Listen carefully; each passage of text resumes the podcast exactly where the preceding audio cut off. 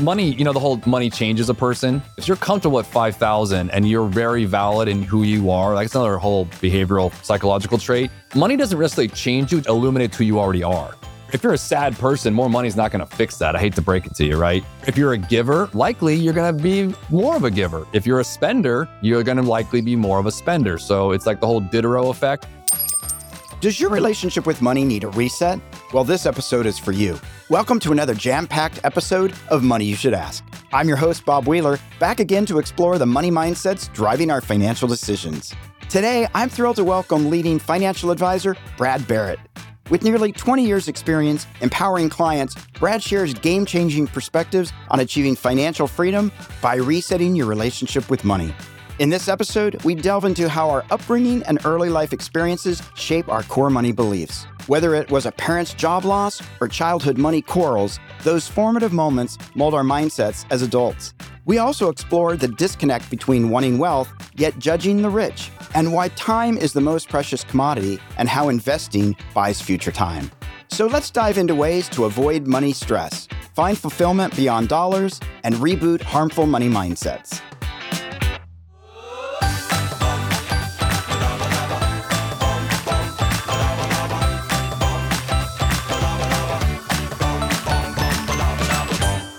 Ensure you never miss an episode. Click that follow button on your favorite podcast platform.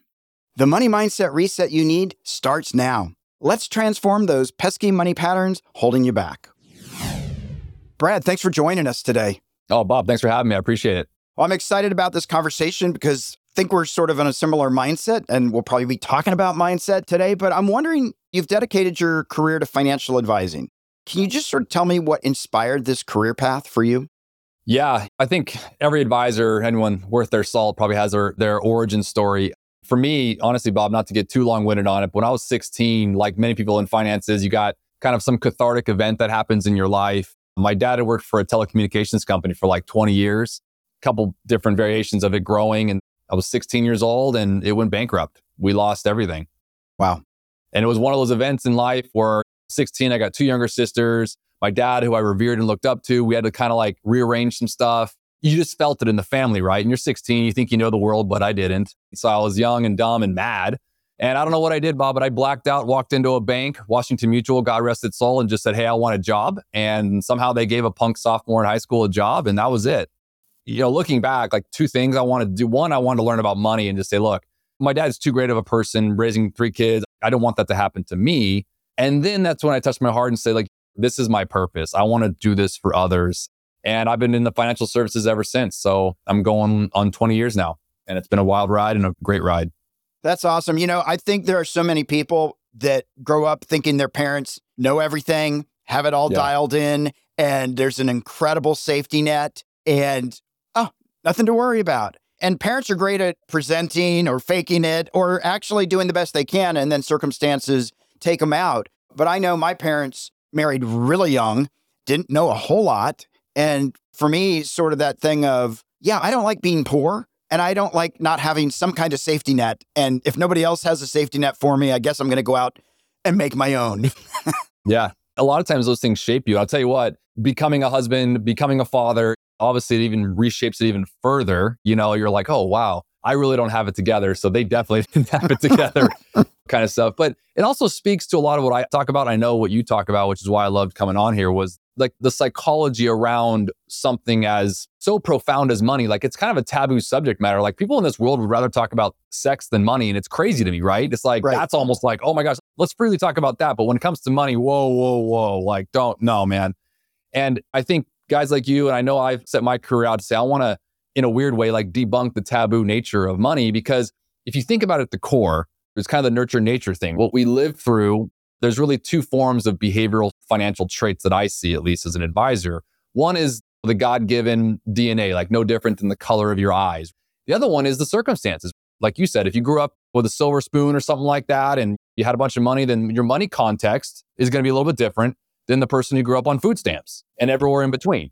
And I think as an advisor, as professionals that we work with clients around the subject of money, I think we're doing a disservice if we don't talk to them about the qualitative items that they're bringing in versus just the quantitative. And You know, that's something we strive to do here at our firm at One Capital Management. And we feel like we've been successful at it. And we love sharing that message and just reminding people that like you're not alone. Everyone struggles with money, whether they have it or they don't. You heard the saying, right? More money, more problems. It's real. You and I see it as advisors. So it's just kind of almost debunking the myth that money can fill some void or solve some problem. And it just tends to create more problems. So planning for us, managing your risk and your growth and how you own it, it matters to us. Yeah, absolutely. And I'm wondering if this has ever happened for you because I've talked to a few advisors. I work with a lot of advisors because if I'm not, I'm not helping my client. Like I've got to be letting them know, hey, I've got $300,000 worth of capital loss carry forward or whatever it might be. Yeah, it's a comprehensive team you're building for a client. Got to work together. But there have been a few times where I'm talking to an advisor with the client's permission and I'll say, oh man, I can't believe the client da da da did this. And the advisor's like, what are you talking about? when I talked to them, we're on goal for everything. And they told me where they're doing this and that.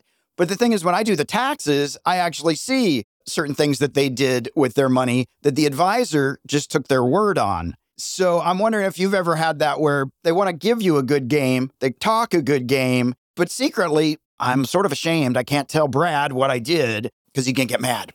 Yeah, and it'd be ill advised for me to say I haven't seen that in 19, 20 years of being an advisor. I do think, though, as you become more experienced, I feel like I've kind of grown in your career. You're able to almost see through that to help them with it. Say, oh, let's stop for a second. You don't have to put up a front with me. Like, I'm here to help you. Right. But it's also one of those things, too. You talk to clients, you got to remember, it's weird. I think it's like a financial undressing. You go to a doctor and it's already an uncomfortable situation. It's the same thing here. And weirdly, I think people have a harder time showing you their money yeah. than anything else. It's kind of interesting, right? So there is definitely aspects that we as humans all bring into advisory relationships like ours, whether that's pride, humility, embarrassment, guilt, shame, sadness over a loss of something or money or the whole hindsight theory, right? We were just like, oh, well, if I had invested in Apple 20 years ago, I'm like, yeah, well, I mean, we can all play that game, right? Exactly. Or the whole notion, like I learned in economics when I was studying it, the whole $1 loss will always be more profound for a client than the $10 gain. And you think about that, it's crazy. Like, how many times you have talked to a client like, back 10 years ago, I had this investment and a loss? And I'm like, do you not see the other 10% of gains that have gone on since then? You know, we definitely have seen those things come in. And, and I'll notice with the integration team, like CPA, estate planning attorney, insurance professional, legal team, lawyers, business managers with clients that there's definitely different relationships I think the client will take with each one of them depending on the role. Like take our world from an investment manager and a financial advisor, let's say, and a CPA. It's kind of like in your world, right? It's like a balance sheet versus a P&L. Right. Different numbers, different relationships to it. So I think there's a connection point there where it's like you have a different feel with somebody around what they're doing for the taxes because they're kind of coming to you like, okay, man, what do I owe? And it's not a fun conversation. Right. And it's weird too, right? Okay, what am I receiving back? And you look like a savior. And it's like, well, really, it's just getting back the money you sent Uncle Sam on a free loan, basically. Right. Sometimes we look amazing even though we did nothing. Yeah. So it's our whole world is about context. And I think the same thing for us. Like sometimes I get the client who feels almost sheepish to call me and say, Hey, I need 10 grand or some money. I'm like, great. Well, my job is to get it out to you efficiently and effectively. And you kind of hear on the tone on a call or a meeting where they kind of feel like they're coming to Big Brother for it. I'm like, no, no, no, this is your money. I always take a stance like, just to be clear, I'm here to steward the capital for you based on your goals. End of the day, though, you're in the driver's seat. So, yeah, we definitely have seen that. Yeah, well, you know, it's funny. You're talking about the undressing financially. And I think in some households, hey, mom, what do you make? Don't you ever like, yeah, you never talk about money. And then other people talk about it openly, or there's so many secrets, or we hear, well, the neighbors, boy, don't they think they're high and mighty getting that fancy new car. So we start picking up, or even in school, oh, I've got the hand me down, somebody else has the uh, designer yeah. Polo or whatever it might be. And so we start learning mm. really early that money matters or that it's a topic that don't talk about it, but you want to have it if you can. You hit on something I say all the time, and I think this is good for anyone watching or listening here. Like, ask yourself honestly, maybe since the age of seven or eight. And I'm going to use that as an example because my son, who turns eight here in a couple months, just recently is asks me daily, not like specifically about money, but he's all of a sudden keen to the topic of money. And I'm like, where'd that come from? Right. So from the age of seven or eight, how many days in your life have you gone where you haven't peripherally or directly thought about money? especially if you've been 18 and you're an adult now, right? Past that.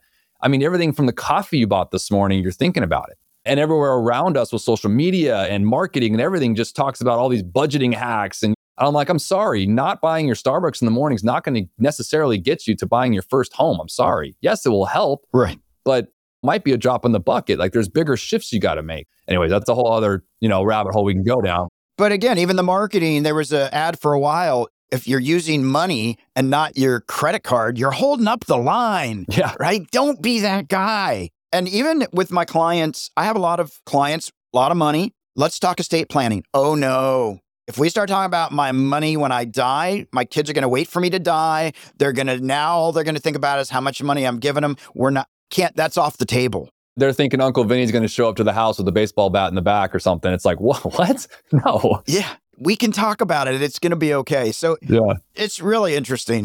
Let me ask you this because on your show, Make Your Money Matter, you're aiming to change how people think. What would be the biggest shift of mindset that you try to inspire your listeners to make that adjustment?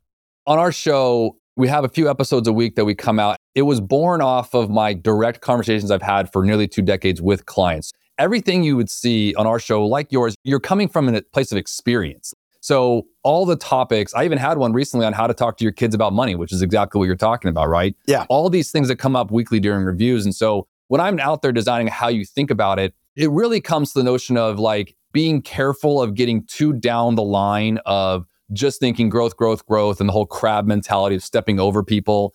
It's really kind of like the one saying, right? The one place you can stay in this world for free is your lane. Yeah. And so it's like, just focus on you. Don't look over the fence, see what other person has. Like you mentioned, the guy who, you know, run around with the new Jordans at school when you're in primary school or something like that. Like, yeah, that's good. Good for him, right? If that's a goal of yours, then we want to rethink and reshape your context of money. And that's a word I use all the time. So most of my listeners and my clients are probably like rolling their eyes if they're even listening to this. Like, if I say the word context one more time, my wife's probably going to put me in the grave.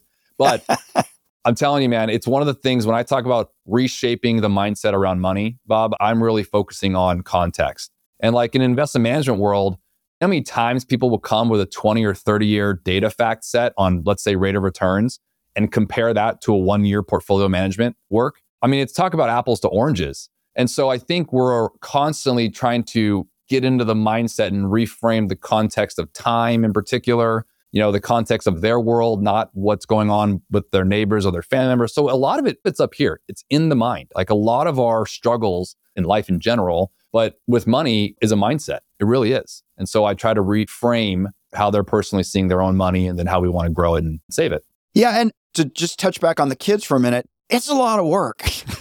it's a lot of work to have conscious, intentional conversations. It is. We could shame because I said so, Yeah. or that's stupid, or you're greedy, instead of, so here's the reality money doesn't grow on trees, whatever you want to say. But to be able to sit there and say, well, you can have the bike, but then you're not going to get ice cream or a snack after school for the next six months, or like explaining trade offs, or taking a piggy bank and making the kid have to fork out some of their money out of the piggy bank and experience the loss, but then experience the purchase instead of, I'm going to tell Santa Claus or whatever it might be. And so, You're getting coal this year. And it's like, well, wait a minute. it's funny you say that, Bob, because one of the things that we shifted now that my son's kind of talking about it is I brought in the word in my house of earn Mm. versus receive. I think for anyone out there who's in that struggle or in that season of life with kids, it's also hard to figure out when the right time is to talk to your kid about or bring it up. I mean, I don't know there's a right answer or an age. I think for me, with my eight year old or going to be eight year old, he's just bringing it up around how much did that cost, right. things like that. So he's obviously the concept's there. So obviously the seed is planted. So now I want to be able to steward that and grow that healthy. Yeah. And one concept was instead of how much did it cost or can I get that based on certain reward system or it's how do we earn that? And I don't know, that's my own thing in my household. Like, Yeah. Work ethic is instilled whether there's a monetary value of receivership or some other validation. I think the word earn versus receive or be given has a lot to do with how they're going to go into adult life around the concept of money. Yeah, absolutely. And I think when you talk about money, it doesn't mean that all of a sudden now we're all greedy Yeah. and that we're singularly focused. The money conversation comes up, like you said, 500 times a day. Do I bring my lunch? Do I buy my lunch? Do I get the extra dessert? You know, that's funny you say that. There was a study I just read, and I don't have the ability to quote it, but I read it and it was about there is on average 60,000 thoughts that go through our brain on a daily basis. Yeah. Think about that. I believe it. Right. And that was even, okay, let's say they're crazy high and let's even take half of it. Still 30,000. But I was thinking about like how many of those thoughts are around money? Like you just said, like we think about it constantly. Uh, It's unbelievable. And we tend to, if we do that in our mental space, and a lot of psychologists will talk about this when you talk about it. If you do that too much, you tend to live in tomorrow's anxiety without dealing with today's problems. And so it's like this frame of reference in your mind where you're caught up in this state of complete angst at all times because you're so focused on the growth aspect when you're not being as grateful as maybe you should be about, okay, well, wait a minute, I woke up this morning. Let's just start there. Right. So I think that frames how we look at things like money too. Absolutely. And I've also read that of those thoughts that we're thinking, the 30, the 60,000, about 80% are negative. Yeah. So, wow, Billy has a new car instead of, hey, hey, Billy, Billy's got a new car. Maybe I can ride in it, right? We're Yeah. often going straight to the negative. Ah, well, they got a raise. Or the judging and yeah, all that. It's like, wait, why? Why? You know? I've really cultivated a mindset when people around me, because I have a lot of entertainment friends. So when somebody gets a TV show Mhm. or something really good happens, or they got the promotion or their investment paid off, I get excited because I tell people I'm around people that are successful, right? Yeah. And that just means more is going to come my way. I don't want to be around people that are constantly falling off the cliff and everything's just doomsday. Yeah. I want people around me. And so I get excited when other people are succeeding because that means I'm around success. like that's the way I spin it. Yeah, and you want to be careful of your friend group, especially as you're growing in your career or whatever it is you're doing, whatever purpose you have in your life. And you want to be around those people that are your cheerleaders, but you don't want to be around the people that are, are your cheerleaders until you out succeed them, Right. because then it becomes a negative relationship and it doesn't really work. End of the day, right or wrong, when you talk about the concept of money, it's really more about stewarding what you've been given. If you come at it from that lens, you immediately bring the stigma off of you're greedy, you're selfish, things like that. It's like, well, wait a minute, wait a minute. Wait. I've been able to build a practice that I'm able to help people. And in return, you receive an economic reward. This is true of any job out there. And so if you bring it from a frame of reference, okay, the real question is not how much you're making, like everyone wants to focus on, okay? It's what are you doing with it? Right. Like that's where my whole philosophy gets born on with our clients is it also brings the sting off of being solely focused on a rate of return, which is one aspect of the what are you doing with it, but are you using it to help your children? Are you using it to help your neighborhood, your community? I mean, there's so many that can go so many different ways, right? Yeah. And so I just think if you think about it that way instead of the immediate reaction of like, hey, I want to judge somebody for making a hundred grand a year or whatever it is, with well, you know what? I'd rather if I'm going to be judgy at all, I'd rather say, well, what are they doing with it? I mean, are they only are they going into debt and causing a whole angst and then bring that into the workplace, into your family group, or are they, you know, minding their own cash flow management and living within their means and all the things that helps create a more happy person? I mean, there is a direct correlation. I will say this, and I'm not a psychologist or a doctor. I don't have any data on this, but I'm coming from anecdotal experience. There is a heavy correlation I have with my clients for those that are living within their means first, have by and large more joy, more happiness. So the whole thing of money can't buy happiness, I tend to agree to an extent of. Well, it's not how, how I can buy it, it's how you use it. And I've just seen it. The stress isn't there. It's kind of funny, right? It's the concept of, I say this a lot to my clients, like the things in life are more stressful and harder when it's should you versus could you. Yeah. Think about that, right? Like when you're broke, we've all been there one time. Like I, whatever, like if a buddy says, Hey, let's go to dinner, you're like, no, I can't. I can't afford it, right? I'm gonna eat top ramen like I did yesterday and the week before. You know what I mean? Yeah. It's an easy answer, Bob, right? We know this. It's just like it's no stress, no, it's done. Now all of a sudden you got a few coins in your pocket and the should you comes in. Like, I could. I did just go to the grocery store and buy groceries. Maybe I should eat at home. Ah, but that sounds fun. He's going with so and so. It's only 30 bucks. Immediately you get into this money context of now it's stressful. So if you see that and the lens becomes there, that's where the whole money, more money, more problems come from. It's not like all of a sudden you got Jay Z money or something like that. I'm not talking about that. Right. I'm talking about more money than you had yesterday, literally. Yeah. And those are when the emotions come in. And so, one of the things I think good advisors like yourself on the tax side and the business management side, and then on our side and the investments and the planning side is to just help them see that. Like I said, reframe, rethink it before you get into this whole let's go down this process and just do what everyone else is doing and grow, grow, grow and talk about performance numbers and this, that, and the other. That's a part of it, yes. But if you start with the reframing, I think it has a big benefit to it. Yeah. I want to go back to a couple points. So I want to come back to something, but we're going to take a minute to test your nerve. All right. Test Your Nerve is brought to you by themoneynerve.com. And to the listeners out there, I dare you to challenge and confront your finances. Sign up now and take the testyournerve.com free quiz and find out about your relationship with money. All right, here we go. What's the worst financial advice you heard as a rookie? Oh, the worst financial advice I heard as a rookie is buy the car to impress the clients. I've heard that a lot. It's California. Yeah. What's the most important trait of a financial advisor in, in a couple of words? Empathy. One word. Yeah, awesome. If you could master one other skill besides finances, what would it be? Singing. I've always wanted to sing, Bob. like I am so jealous. When I go to church on Sundays and I see the worship team, I'm like, God, God, why couldn't I have that? I want that. Singing. Bet you didn't expect that answer. The voice is calling you. The voice is calling you. I am tone deaf, so I'm a finance geek. I do not sing. You do not sing, not even in the shower. All right. Nope, nope. If you had a billboard, what would it say? If I had a billboard, oh man, wow. You stumped me on that one. I have no idea what I would say on that. All right, we'll do another one. You got me there. My nerve is not tested on a billboard. I, you got me there. I'm not sure. Okay, that's all right. In your opinion, what money lessons are universal regardless of how much money someone has in the bank? Time. The money lesson of time, I think, is the universal way to look at money, whether you got a billion dollars or one dollar. Yeah, absolutely. And if you could reinvent the landscape of financial advising, what would be the ideal scenario? If I could reinvent the whole landscape, I think disclosures and things that are out there that we know about that we do here at our firm, I know, but I think a lot of people don't. I would like that to be uncovered a little bit. Or there's more to that answer, but that's what I would say.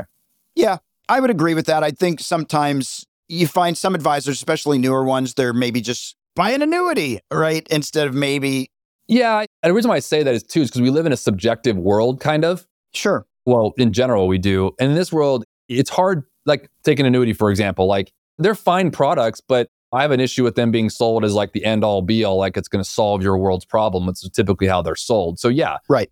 I think somehow being able to reframe the whole subjective nature through disclosure and through somehow qualifying it in a more efficient manner, I think would be really great for everybody who would look to you as a financial professional. Yeah, absolutely. So I want to go back to a couple things.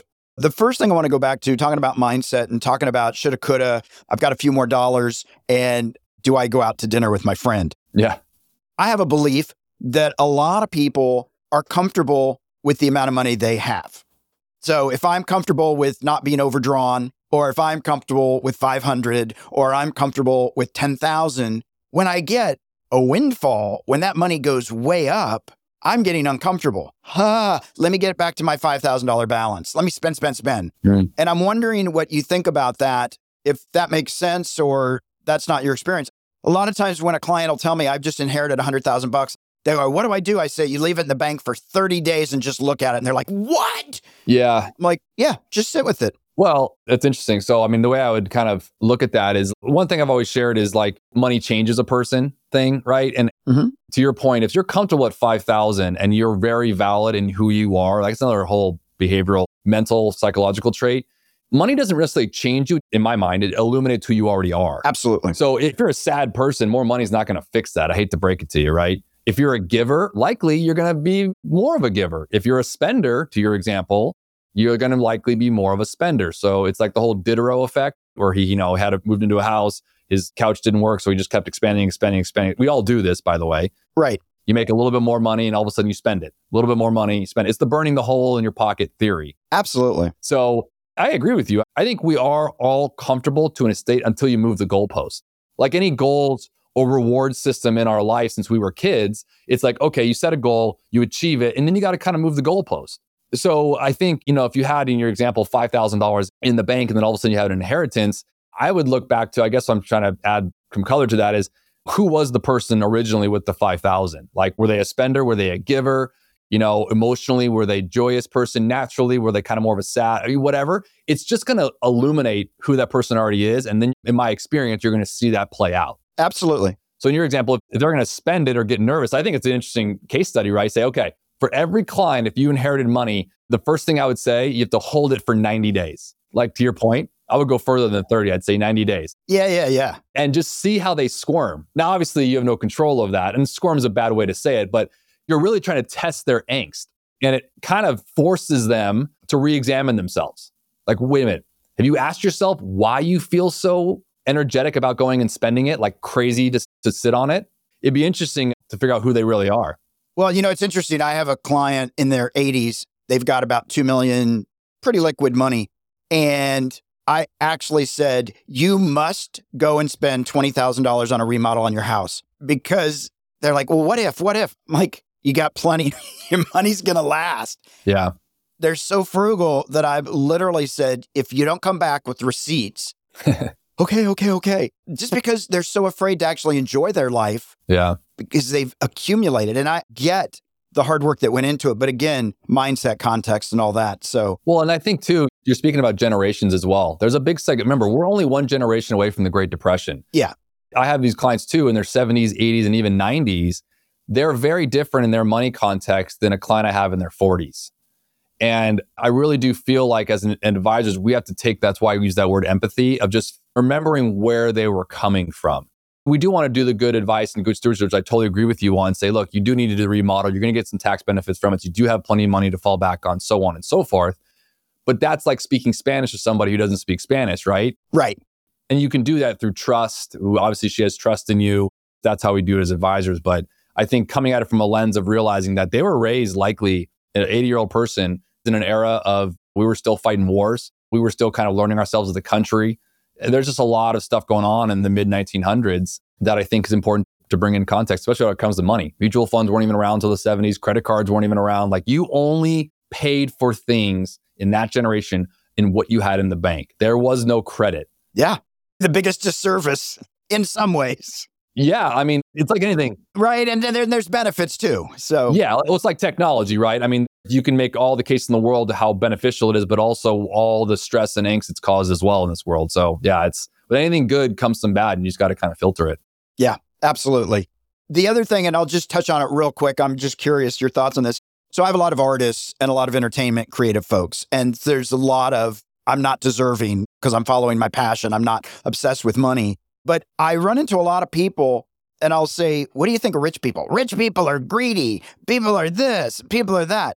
Do you want to be rich? Yeah, right? Like there's a disconnect. We want to have more money, but we have a judgment about what those people are like. So then are we keeping ourselves from getting there so we don't become that, right? We become different people with money, which a hypocrite. right, exactly. Yeah. And I definitely agree that money amplifies who you already are. And so having more money or becoming rich to me is just more opportunity to be able to help others in need. Yeah. Or to be able to give people a path forward that might not have had it otherwise. Yeah. It doesn't buy happiness necessarily, but it gives you options. There's an old saying like, it's not about the zeros in your bank accounts. Some people look at that. Some people look at having zero regrets. And neither one is a judging aspect. If someone wanted to grow their wealth, to take care of multi generational wealth, great, good for them. You should cheer them on. If someone wanted to spend and live for today, because different contexts that they have. Now, I don't believe they should go into debt and cause other issues there, but if they want to spend what they have and then you know what? That's their prerogative, you know, and, and we live in a free country still. So let's, you know, yeah. let that be.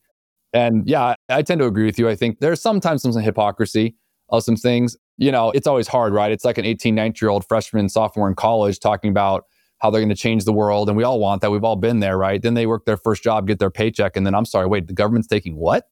right. So it's you got to kind of let them live their life and live through it and see the stages of growth that they go in because the reality if you re-examine yourself, you were likely in those stages as well. Yeah.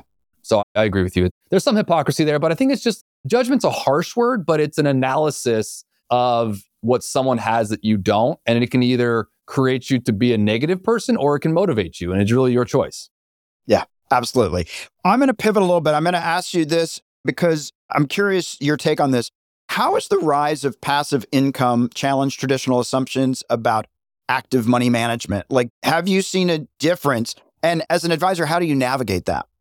Yeah, I think in the past five or 10 years in particular, I've noticed, we were talking about this in our pre production call too, is I think this notion of everybody, this whole side hustle, passive income, by the way, we've always been preaching that of having multiple revenue channels. Typically, it was done back in the day where, okay, do you have a pension? Do you have a social security? Like those are revenue channels that'll pay for you that you were funding along the way. And then all of a sudden it shifted to this whole real estate is like when someone says passive income, right or wrong, they immediately attach that to real estate. And I'm not, again, not right or wrong, no shade there. Right. But what I kind of bring back say, well, wait a minute, aren't dividends passive income? I mean, aren't yields from fixed income on coupons and bonds passive income? So it really comes down to how we reframe that for clients is just diversifying their desires and their needs.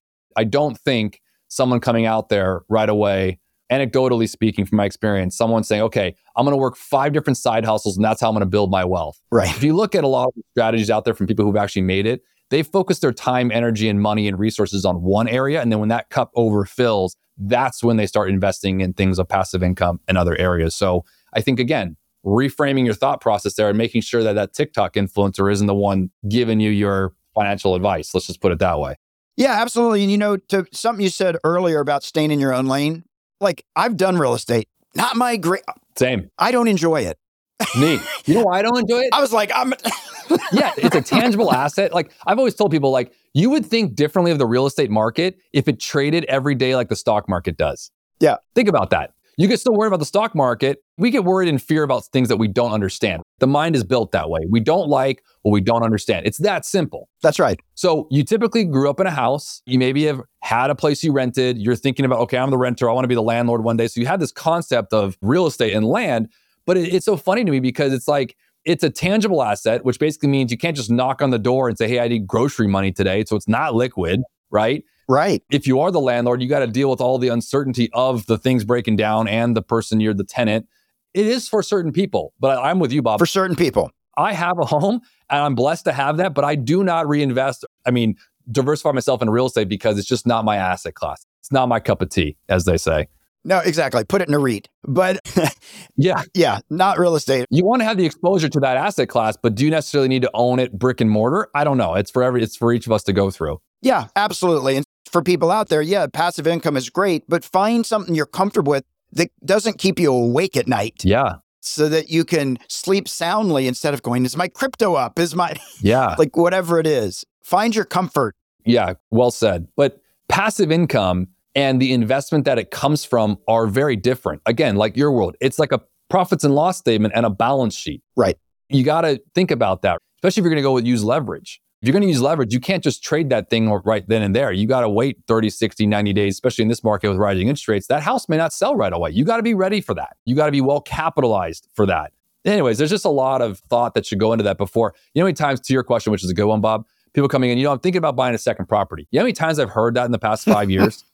and internally, and I don't mean to say this, but like I'm kind of like, oh gosh, here we go again.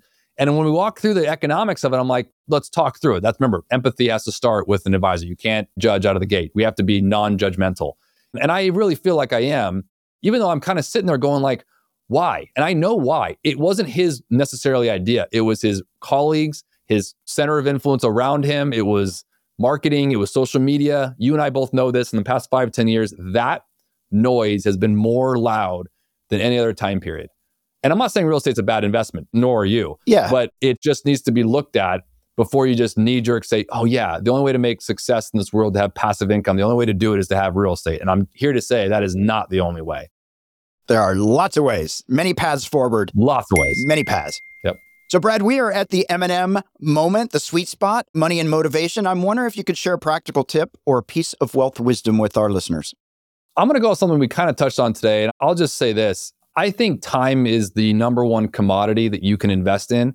And I don't have many tricks in my bag. My eight year old thinks I'm the most boring human being on the planet Earth, but I told him this one thing. I said, okay, you're kind of fascinated with money.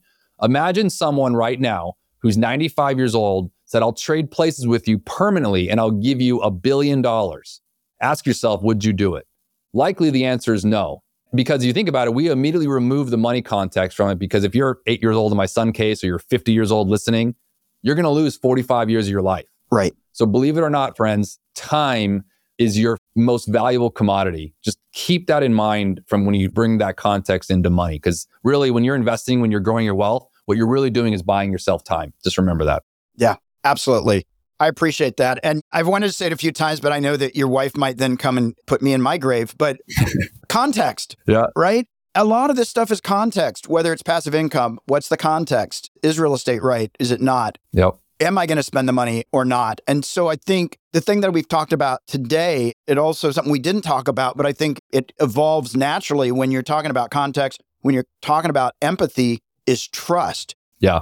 When you're working with a financial advisor, it's got to be somebody that you trust and respect, but trust because money is really private. It is. And again, we'll talk politics and sex and religion, even though we don't want to, but we'd rather do that than talk about money. And so, yeah, when people can find somebody where there's a safe place to talk shop, talk about their money, talk about their money fears, talk about their money desires without judgment and shame, and just being able to have that space, I think is such an important thing. And I can hear in the way you talk and what you share, the languaging is that it isn't just about let's make you a bunch of money and let's make me a bunch of commissions. Yeah. It's about how are we going to show up in life and how can I help you get there?